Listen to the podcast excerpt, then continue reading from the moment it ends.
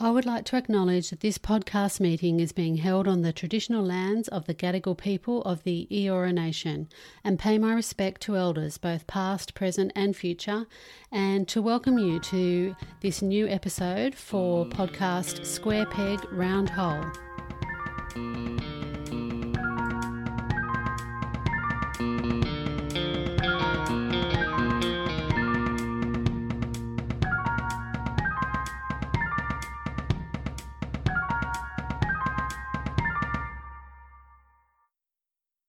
Welcome to Square Peg Round Hole, the podcast where we discuss diversity and how to embrace our neurodivergent kids at home, at school, and in the workplace. I'm your host, Lou.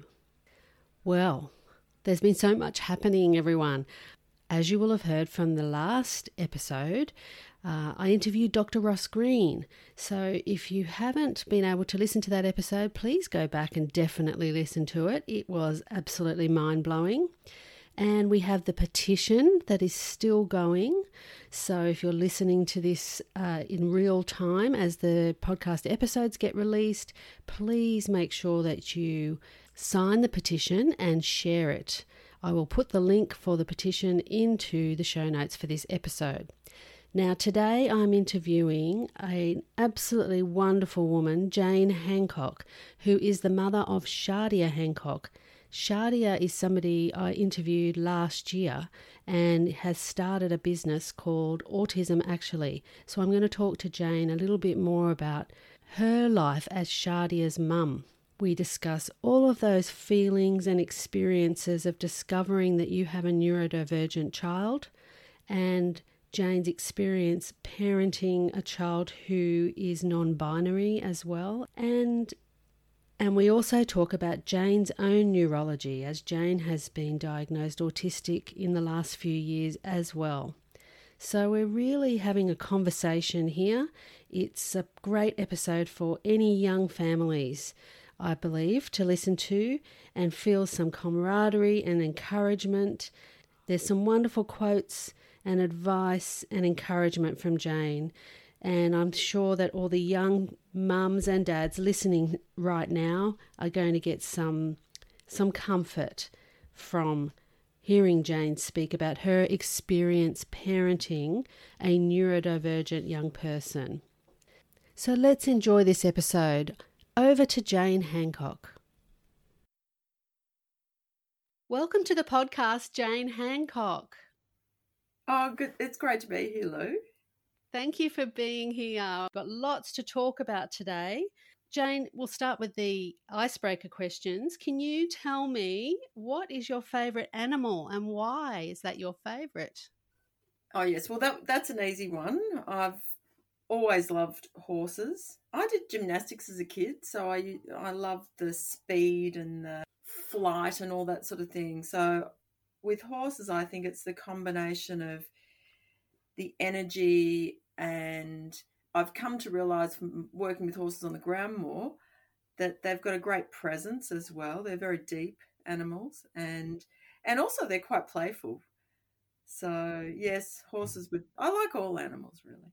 Yeah, me too, me too. And I've been waiting for someone to say horse because that's my favourite animal. Oh, Definitely oh, by far and away my favourite animal. And I knew you might say that actually. So another thing we've got in common there. And my second question is if there was one thing you could change in the world, what would it be and why?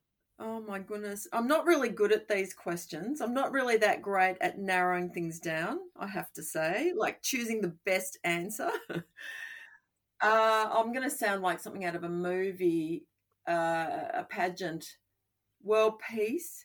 Um, uh, but true. Look, beyond world peace, um, and the environment, which I, I, have to I have to mention those because they've they've got to be our concern now. I think really tolerance and understanding and I think we're in an era now where there's more understanding of diversity in all its different forms and bring that on I say and being a teacher bring that on into education that would be well nice That's what we're trying to do. I know I'm trying so hard to do that. I, again, could not agree with you more. Of course.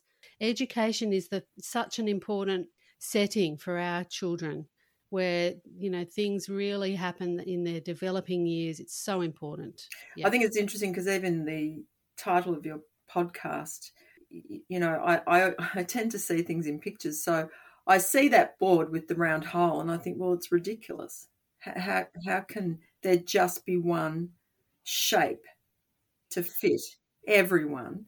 And so, yes, so there, there's a quest. There is. It's a, such an easy concept to get into your head, but it's just not easy to make it happen. Okay, so let's talk a little bit more about you, Jane. Please tell us a bit more about yourself, your life growing up, and your role as Shadia's mum, who's been on our podcast before and how that role evolved over the years. What is your relationship to the concept of the square peg trying to fit into the round hole?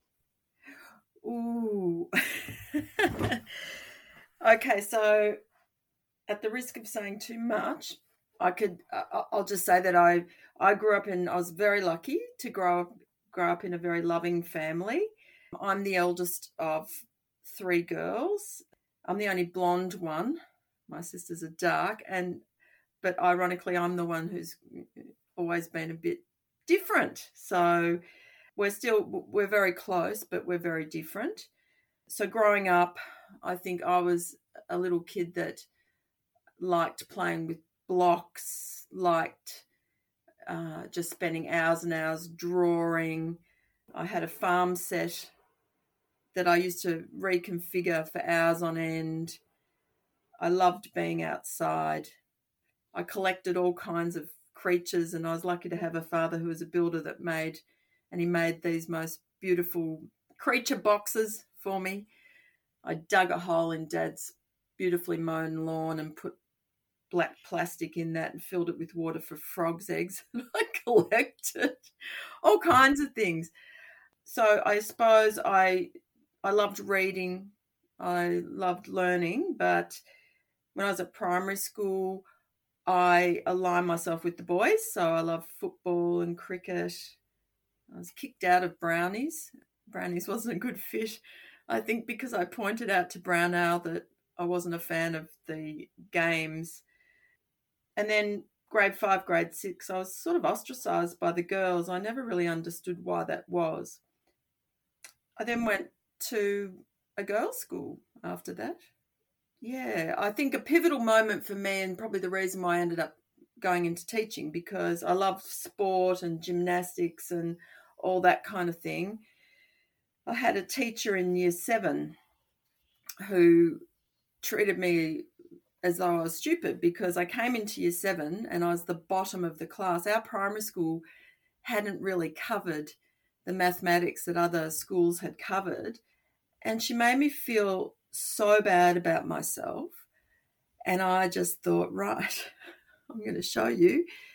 So it took me about three years to, to sort of claw my way up um, to the top maths group. But it was a pivotal moment for me, and I guess it catalyzed a career in teaching, mm. which might not have been my natural choice because I liked art and, as I said, sport and that sort of thing. It was also tell us a bit more about your role as Shadia's mum.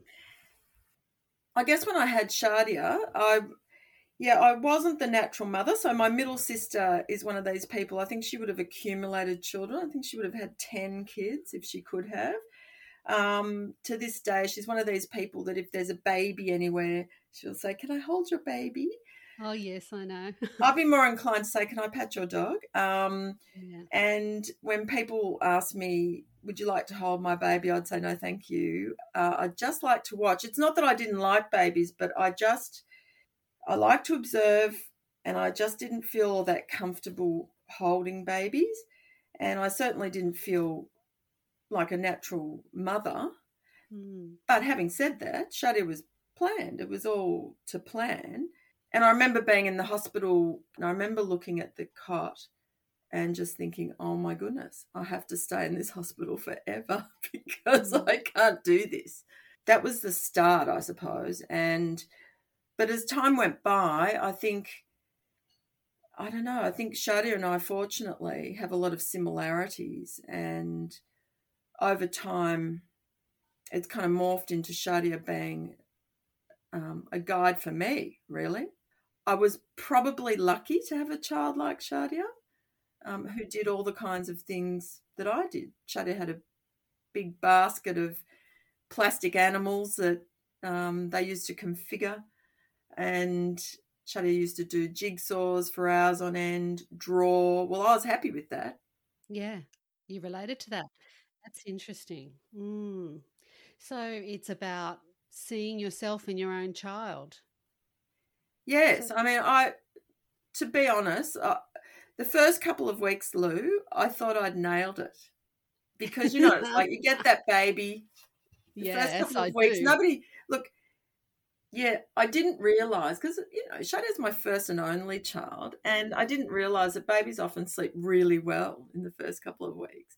And so I thought, oh, I've nailed this mother thing. I'm doing really well. that was for about oh, and of course, it turns out that as a as a baby, I was very similar. I had colic. Poor Shadia had colic as well, and so really, after about the three week mark, things changed, and I very I, I certainly felt an instant connection to Shadia when Shadia was born. So there's no Mm. problem there. But I looked to my middle sister a lot for guidance. When did you, how did you navigate those early years? When did you start to see that Shadia was different to the other kids? I had a gut feeling about it, but then, as I said, I wasn't a very confident mother. I think I tend to be an overthinker.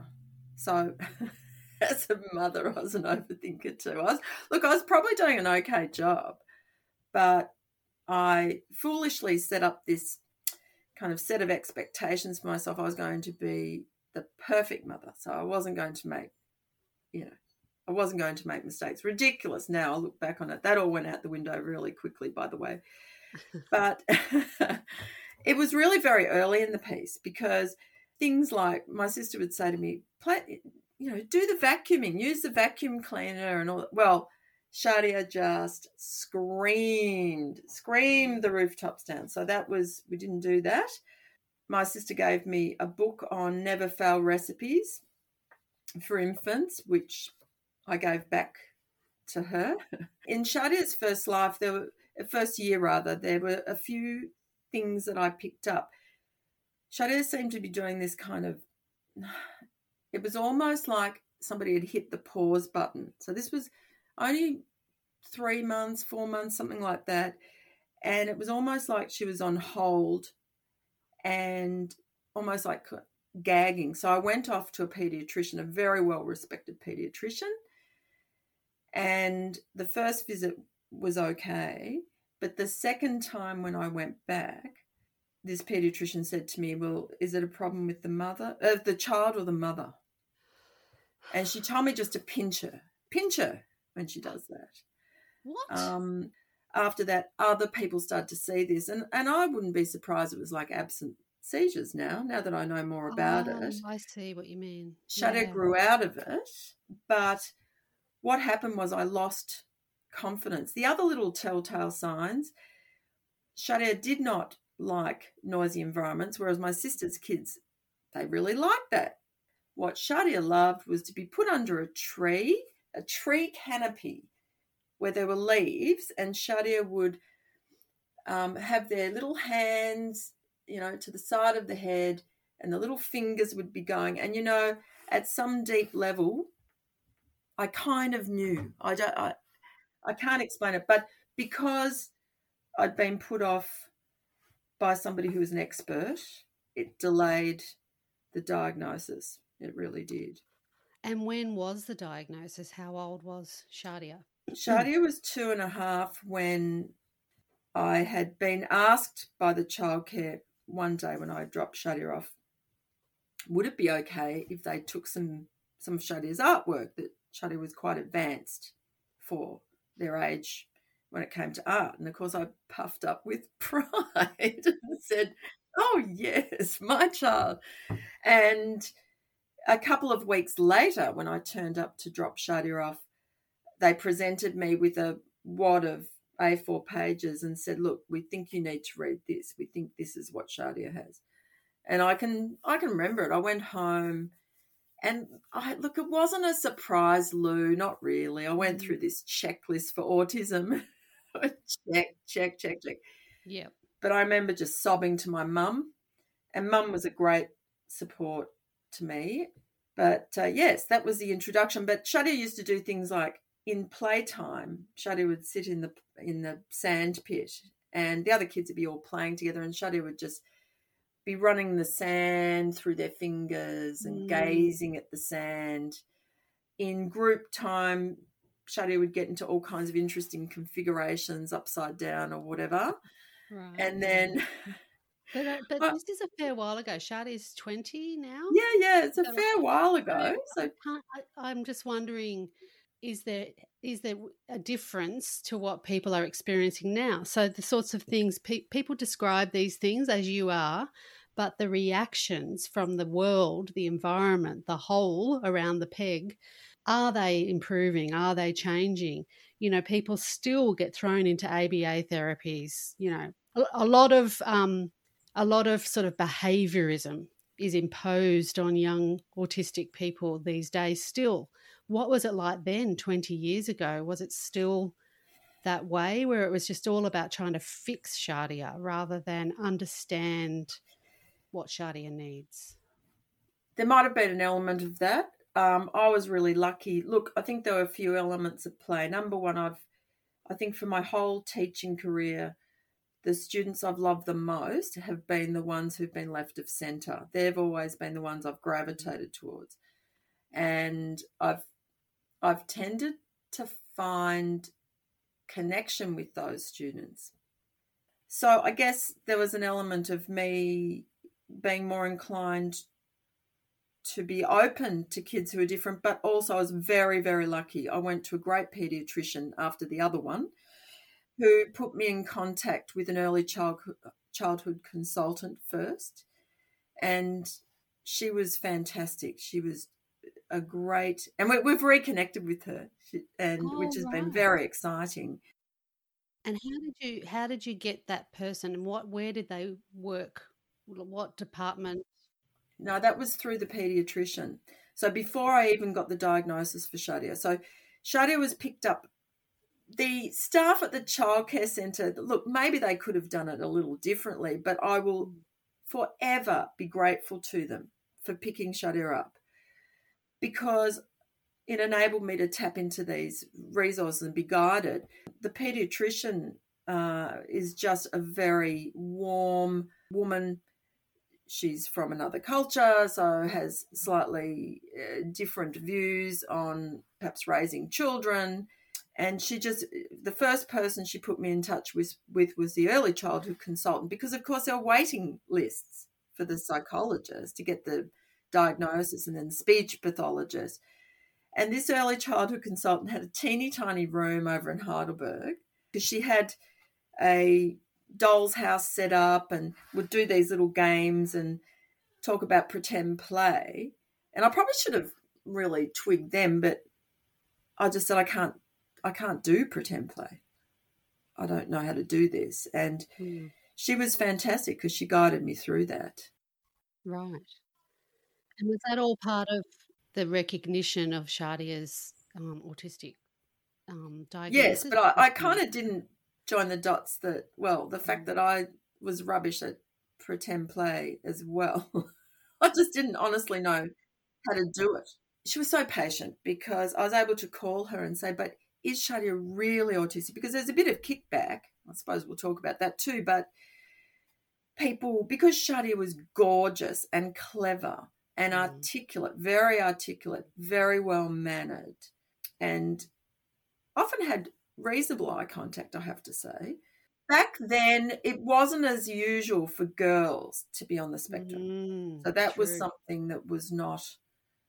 So people, yes, I got a bit of pushback in that way, I suppose. But I was put in touch with great people who guided me.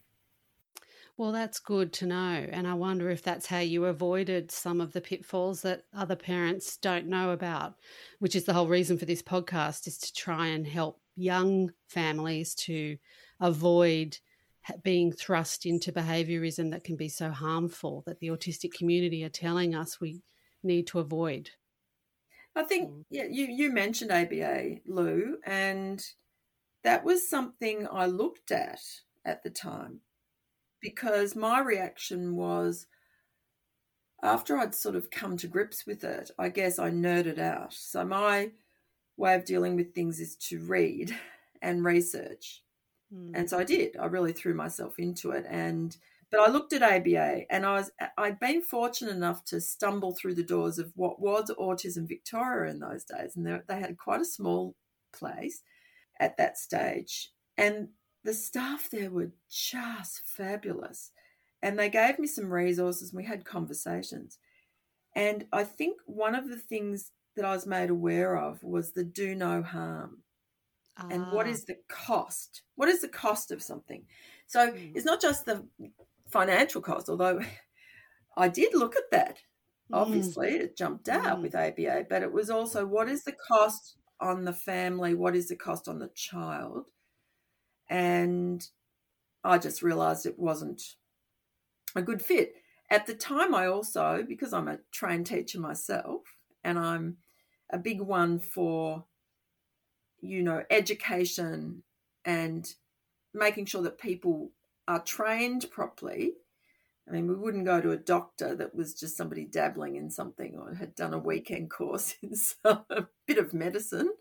Mm-hmm. I had doubts about who might be administering this to my precious child. So I I didn't take up that that option. Wow. Again, something similar. So the cost to me I I describe that as a gut feel. I just always had a gut feel about about that approach. Why are we trying to teach behavior? It just felt like the cart was before the horse. It was just round the wrong way you interpreted that as the cost to all of you, not financial cost, the cost of harm, doing further harm, as you say. Yeah, and it just didn't feel right. Well, that's really interesting. I'm sure that that's helped you.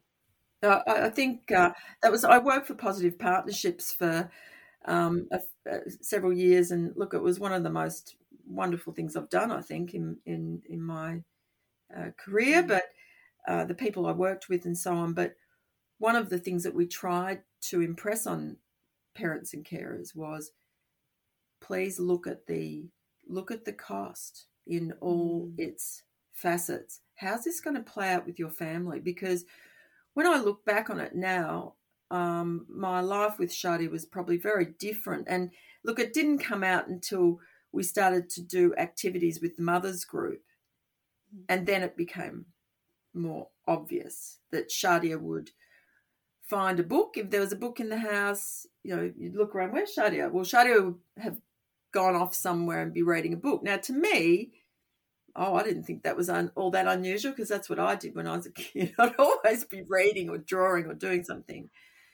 But um, yeah, I think looking at the cost, because I would have missed out on all that precious time, you know, doing Play Doh together, exploring, you know, the park together, just being together and reading and all those sorts of things. And anyway, getting through the day for Shadia and for me was exhausting. So I don't know how we would have managed it in any case. How Shadia would have managed it would have been very tiring. So yeah, yeah. it's so stressful, so stressful. I'm sure a lot of parents listening uh, will get some comfort from your approach and how it has benefited you and Shadia. Can we just talk a little now about your own neurology that you've referred to a few times? So, when did you start to think that you may be autistic as well? And what has that been like to be identified as an autistic person later in life? Uh, I hadn't really pinpointed it as being autistic. I think I felt different when I was a very young child, I suppose five or six. I had this real thing about being a good person. I had to be a good person. I just, for some reason, I just didn't feel like I was. And maybe that's because I wasn't quite fitting in at the time. Mm. Um, I was a bit like Shadia. I was very polite. Teachers liked me because I loved doing academic stuff and all of that and had lovely manners. So it probably wasn't all that evident to others. I think when Shadia was very young, I felt like it just was me not coping very well with being a parent that I was anxious. Ironically, I guess I thought because I was, I considered myself to be good with young people and I considered myself to be good in the teaching profession.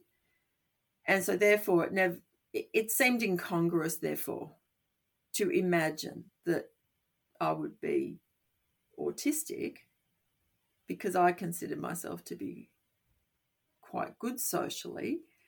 So it wasn't until there were a few little comments from family members. My dad, I think, started to say things about, you know, that Shadi and I moved in the same kind of way and there were parallels and all of that. But again, because my mindset was just not in that space, um, mm. I didn't go down that pathway. So it was really Shadia. Shadia was the big catalyst. I think my fear was that I would be a fraud. I didn't want to be a pretender. I wasn't going to be able to do a self diagnosis, although I did. I got all the checklists. I did those checklists and and I was probably a bit harsh because I'd err on the side of caution with some of them. But mm. even in doing the, those surveys, I, find, I found it really hard to answer the questions because I thought they were a bit open ended. Yes. And then Shadia said, I've spoken to Pa, and Pa thinks, you know, that you are as well. And that's was the catalyst, my own child. Yeah, wow. Wow, wow. That's that's fabulous. And it also highlights the fact that the old this the old saying you've met one autistic person well you've met one autistic person what is that the saying i don't know i've probably got that yeah no that's exactly no it's exactly right and i hasten to point out it's a privilege and an honor to be officially sort of diagnosed and i i had to have an official diagnosis i i wasn't i needed that but it was a strange sensation. It was like those movies, you know, those movies where they roll them back really quickly and they go backwards through a lifetime to the beginning. Yes, yeah, I do know what you mean. Yeah. And I did yeah. that and it was like, oh, okay. And the fun, I suppose one of the funniest moments was when I told my colleagues, because I was bracing myself, I was very worried that people would not believe me they and said people not they, they did and they said initially no in the early years when i started teaching with them i suppose i managed to hide it pretty well but it was when i'd gone through periods of when life had been very anxious there'd um, been a lot of pressures and they said oh yes they saw it then and and i guess that's when i tend to become more rigid mm. without realizing it and pedantic and not good with open ended things. Yeah. And then I started to realize that probably for my whole life, you know, I went overseas for five years to Japan and Italy, and I did really well. But when I look back on it, it was quite solitary in many ways. Oh. So, yeah, look, it's been an interesting exercise. And these mm. days, I tell you, I'm sort of almost mentored by my own child. Talk about a turnaround. Shadia pinches has pinched many of the books off my bookshelf, and um, it's been an interesting experience. Absolutely, that's so great. That's so so great to hear that, and of course. When we get to into our well, I'm in my fifties now, but when we get to this Me sort too. of age, okay, um, yeah, you can't it, it, it must be different to be diagnosed uh, with any neurodivergent condition when you're you've got through your whole life masking so well like you've just described um, yeah of course it's like rewinding really fast and going back totally under can understand that that's a wonderful story and it's so good to hear how the relationship with shadia has developed over those years speaking of shadia my next question is about uh, the intersection of gender diversity and neurodiversity. As a mum to a young person who identifies as non binary, can you tell us a bit about that experience with Shadia, please? Oh, yes. Well, I'm what you call a work in progress in that department. So we're big fans at our house. Poor Shadia, you know, having a mother who's a teacher. I am a big fan of growth mindset. I teach maths and um, I say this to my kids all the time growth mindset. you you have this idea of where you want to be and then where you're starting from, and you're not there yet. So, but as long as you're on the way, then that's a good thing. When I look back, it's been very interesting in that area as well because when I was at school, I was a tomboy. When I was in primary school, I went through a period I, I adored my dad. Oh, well, both parents, but I was more naturally aligned to dad and I wanted to be a boy. Dad was a builder, and you know, I kind of fancied being uh, sort of like a son, I suppose. Not that I said that to him. Mm. And but in those days, you're just a tomboy. So I climbed trees and I dressed as a boy, and, and we had hand me downs from our male cousins, and I mainly mixed with boys anyway. I felt comfortable with boys and probably through my lifetime, I've found male company easy. I am just so not girly girly. I'm not, I don't know how to navigate that. So I was rubbish at that. So it was interesting because Shadia started to talk about the gender side of things. As a result, I suppose it's made me look back on myself and I guess now I realise I'd be quite happy to say that I'm non binary, but you know, I don't need to. That's just my mm. generation. Yes. I actually don't need to. Like, you can you can say she. I still use the she her pronouns. With Shadia, I am I am trying really hard. So Shadia is very patient because I mess up all the time. I think I've already messed up once here in this podcast, even though I really did not want to, because it's probably just the way I think. When I think they, them, I see visually in my mind, because I think in a visual way, I see a crowd. I see two or more people. And it's just the way I've been brought up. It's just the way I've related to the language in that way. Yeah. And I've Shadia and I have had lots of conversations, some of them more spirited than others. And Shadia has sent me copious numbers of research articles. So these days, the exciting thing is that we share research. I have had to learn about the gender issues. I still mess it up. I still, if you quiz me on uh, the correct terminology, I'm sure I'd get it wrong. So I'm really careful. I usually defer to Shadia. But I'm now doing my best to use the pronouns they, them for my own child. Now, it's really hard when it comes to substituting daughter for something. So I've tried, I'm now trying adult child. That's what right. I've okay. yeah. decided. I went through a period of trying to bargain with Shadia and show Shadia all these examples of people that used uh, they, them, and she, her. And I said, How about that? And so Shadia considered it and said, Yeah, no. so, I'm afraid I was not let off the hook there. Yeah, so, right. look, Lou, hmm. it's been a big learning curve. I think it's a bit of a generational thing. I think the English language is lacking. We were recently at the Australian Speech Pathology Conference, and it was a topic for conversation there, which was exciting in itself. But the fact of the matter is that the English language and the use of our English language needs to catch up. What I find is that in the space that I'm in, there's a long way to go still.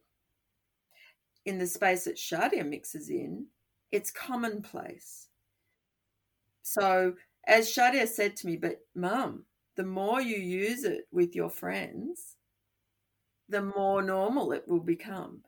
And so I've had to push myself to then, and then often follow it up, um, even in conversations with parents sometimes, to say, oh, well, my child is non binary, and that's why I'm using these pronouns.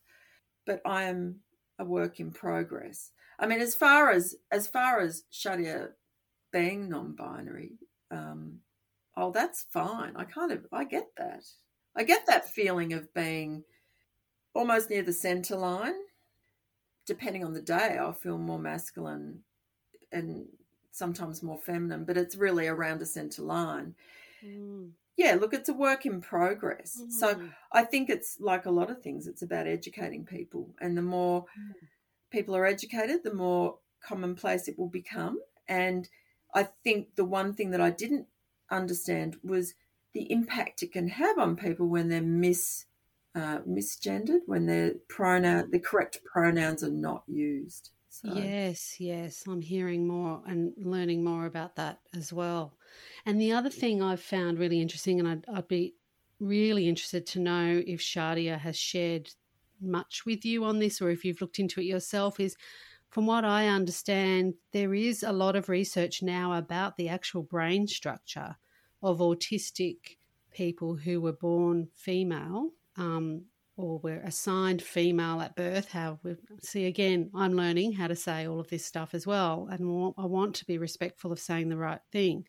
But that the structure of the brains of people who were assigned female at birth and autistic or neurodivergent is more aligned with the male heterosexual brain.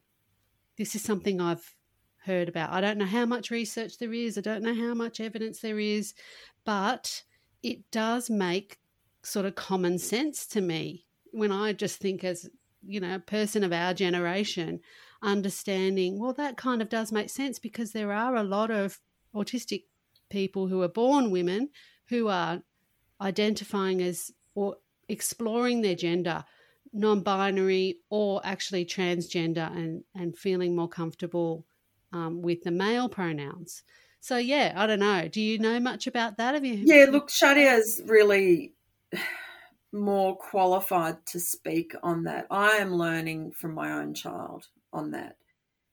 But I think having a science background, I've always found it quite fascinating that uh, people expect things to be black and white in a world where I've spent pretty much Shadia's whole lifetime when when Shadia's been old enough to have conversations, to try to get Shadia to see the grey. Yeah. And to understand that most of life is grey. Yes. And yet when it comes to gender, no, that's not the case. And I, I guess I've had many friends over the years who've uh, males who've been gay but who have married early in their life. They they didn't choose to be gay. They didn't it wasn't because they wanted to be fashionable. I think there's a lot of oh, there's a lot of misinformation yes, there. Really, yeah. um, and for some, it created great angst for them. It was not mm. a choice, and it's like you know the brain wiring being autistic. I mean, I honestly, when it comes to sometimes female conversations and just the social side of things, I think in recent years, I've reflected and realized how much of that I don't get. I just I don't and and never have. Well, how do they do it?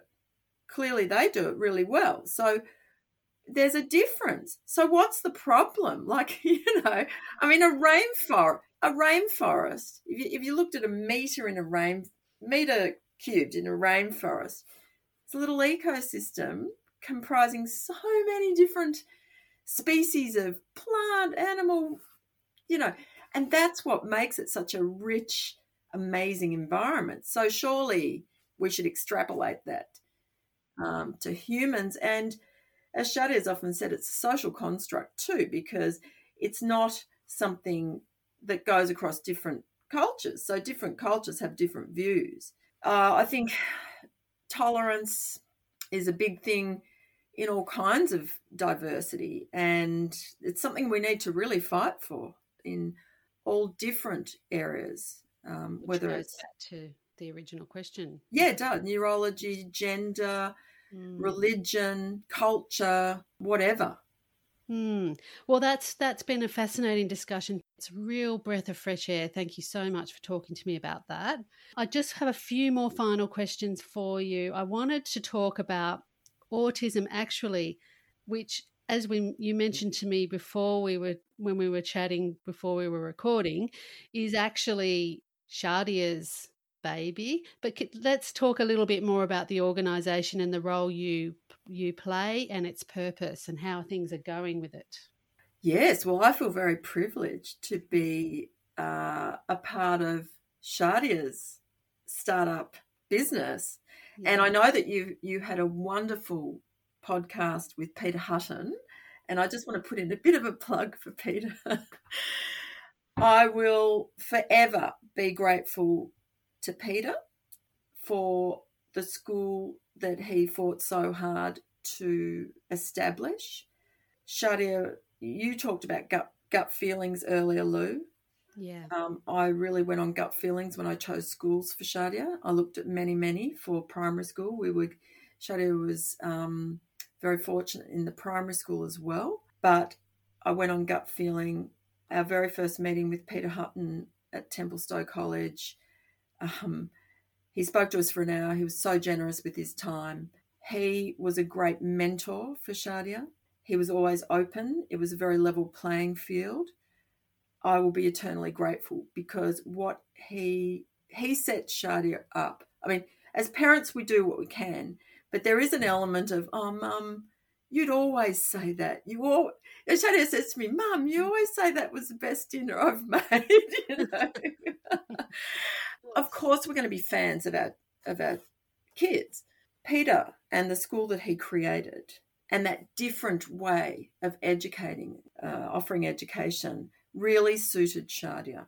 And I believe that that's what's given Shadia enormous confidence and allowed Shadia to really tap into their strengths. And autism actually, Shadia is very, I think their psychologist described it as a Jesus heart. Shadia has a Jesus, Jesus heart, heart. which I like. So Shadia has a real commitment to help and to give back to the community. And so autism, autism actually does just that or strives to do just that, offering presentations to large groups. And that's how Shadia really started out by advocating to their own teachers. So initially it was me reading out from a script that Shadia had authored, and then it was presenting to Shadia's teachers, and then it went on from there. Shadia mentors younger autistic individuals, and I think for them to see somebody like Shadia. Um, at university, Shadia is quite open with the fact, and I think we've tried to be as a family. Not everything's going to be easy, and actually struggle, it's part of life. So, mm. you know, you, you work, you try to work through that and you learn from that. But the autism actually, and I'm on board. I offer my input as uh, from my teaching background, from my parent background. And I tell you, the most exciting times are when I stand with Shadia and present with Shadia. Mm. It's really exciting to do that. I can't tell you for, from that little child at two and a half I could never have imagined where life would have taken Shadia.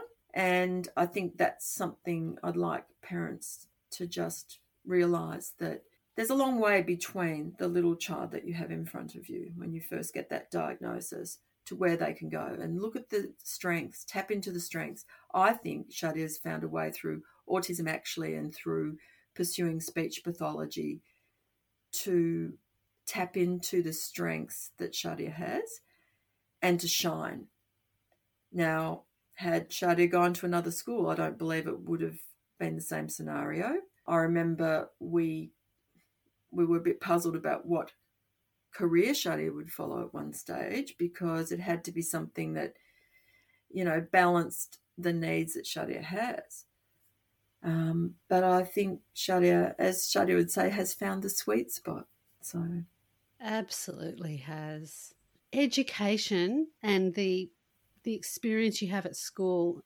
This is why we've got to get it right. We've got to get more schools like Templestowe College, more people like Peter Hutton. And I know he's doing it. As you said, he's been on my podcast and he was an amazing guest and talked about the Future Schools Alliance. And we're trying yes. to sort of support his efforts to, to because he says he lives and breathes and sleeps education.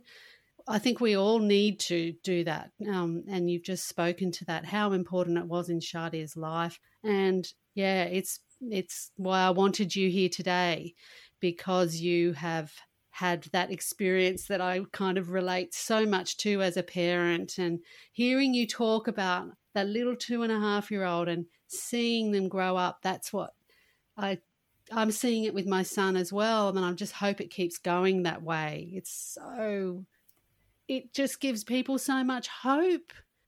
Yes, well I think that's what I I try to do that in my teaching as well. I guess that's my big passion, having yeah, having my own experience well with maths.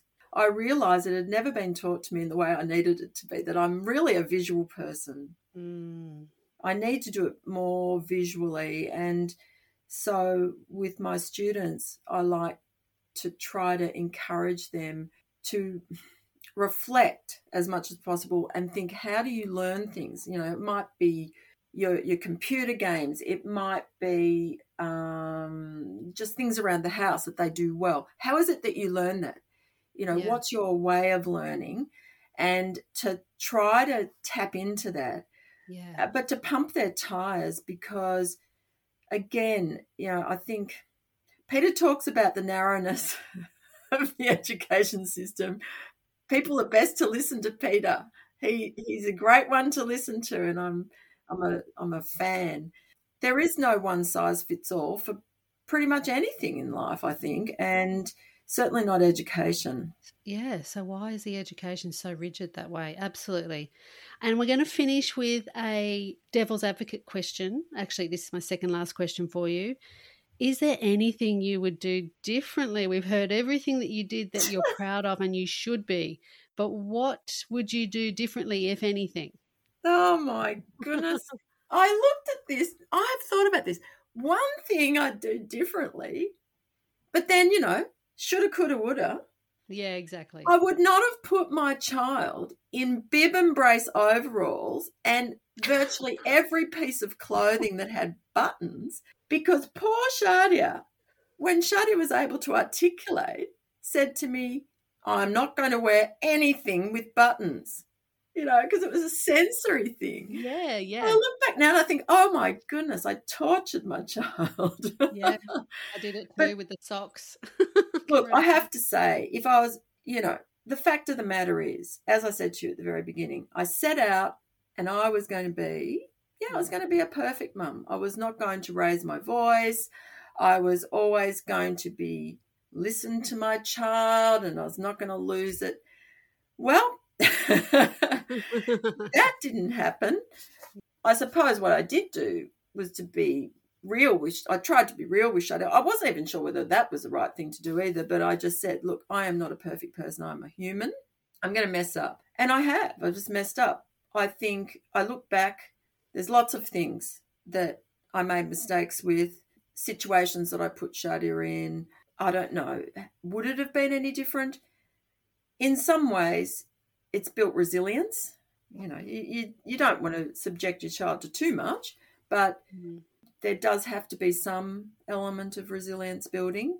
Um, I much prefer to go from a growth mindset point of view where we just keep drawing that line in the sand, I think I would have liked to have got up to speed with the pronouns more because I think, without meaning to, I think I've been hurtful to Shadia with that. Mm-hmm. But you know, we've had discussions about that, and I think as parents, that's that's all we can do. We can just be honest and say, "Well, I'm struggling too, and I'm doing the best I can, and I love you, and mm-hmm. I want what's best for you."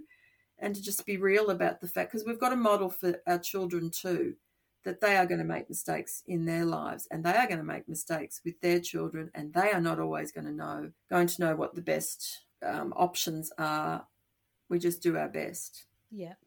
And as long as you're learning from those mistakes as you go and you don't keep making them then yes. Yeah i think that's what you strive to do.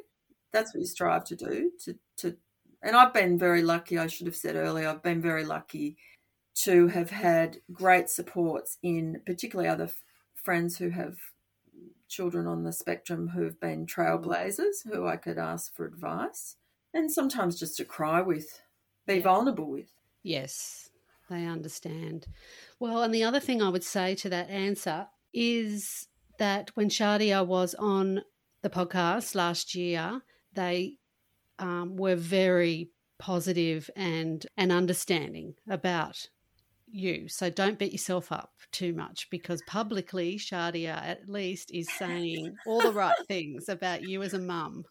so you look, can rest I, easy. I have to say, look, I probably inherited this from my parents who really lived it out that we try to resolve things and we try to have a laugh about things. And I think I've got better because I do have a tendency to want to talk things through until we, we you know, and I, I used to do that with my own father. You know, we'd hash things out and I'd have to do that. I've learnt with Shadia, come on, back off. But we use humour a lot Good. to just have a laugh at yeah. ourselves. And yeah. that can diffuse things. We do that now too we I'll call Liam names and, and he'll call me names back and it sort of just makes us laugh, you know. Yeah. Whatever works, whatever works to build on your relationship. And you've got a wonderful relationship. And I'm so glad you came on my podcast. I, I you've mentioned Peter Hutton, but I usually ask everybody about books or resources or anything. We've talked about your um, fabulous autism, actually, Peter Hutton, anything else that you would like to mention that really guided you? Well, I'm happy to um, provide them for you. To, I, I, note that you put them down on the um, link site. But in addition to what you've talked about, Positive Partnerships has an amazing repository of information. Reframing Autism, I think Shadia mentioned. Emma Goodall, Dr. Emma Goodall. Oh gosh, I'd recommend you um, look at what Emma Goodall has is also associated with Positive Partnerships. But Emma talks a lot about interoception and being able to reflect on on one's own inner state, you know, emotionally or sensory or whatever. I can network. Mona Delahooke, I did Mona Delahooke's course. It was just brilliant. Highly recommended. And Barry Prizant, and a, an absolute joy has been listening to the pod. Barry Prizant has got a podcast called um, with Dave Finch, called Uniquely Human. And one of the greatest joys for me has been listening to that with Shadia because I read Barry Prizant's stuff years and years and years ago when Shadia was very oh. little. So it's done the full circle. Okay, I haven't heard of Barry Prizant, so well. I should say Prizant. I think he pronounces his name Prizant, but yes, he is a speech pathologist, and ju- oh, he's got other strings to his bow as well. But okay, he's just one of these very warm, compassionate people. Mm. And his book, Uniquely Human, I would recommend that to everyone to read. I will most definitely link that. That's a new one for the resource bank on the website. Thank you very much. It's very good. All right. Well, unless there's anything else you want to say. Oh, gosh, Lou, I think I've talked a lot, perhaps a bit too much, but. No, I, I, haven't had anybody on for a while with a lived experience, sort of more of a conversational episode. So I think this will be so lovely for people, especially all the young parents out there to listen to. So I really thank you very much for coming on. We finally did it, Jane. We finally recorded. oh gosh, Lou, it's been a long time coming. it has. All right, well, let's sign us off then.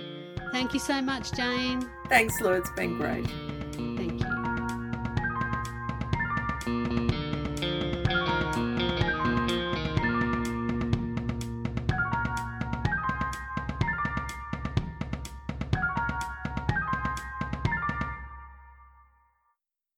Acknowledgements. Thank you to Carla Cushell of Carla Cushell Creative for the podcast logo and the website. Images and episode quotes are the work of Jazzy C. Music is also by Jazzy C. Finally, a big thank you to my friends and family for encouraging me. As always, thank you to my partner in everything, Ash Kushel. And remember, just be nice to one another.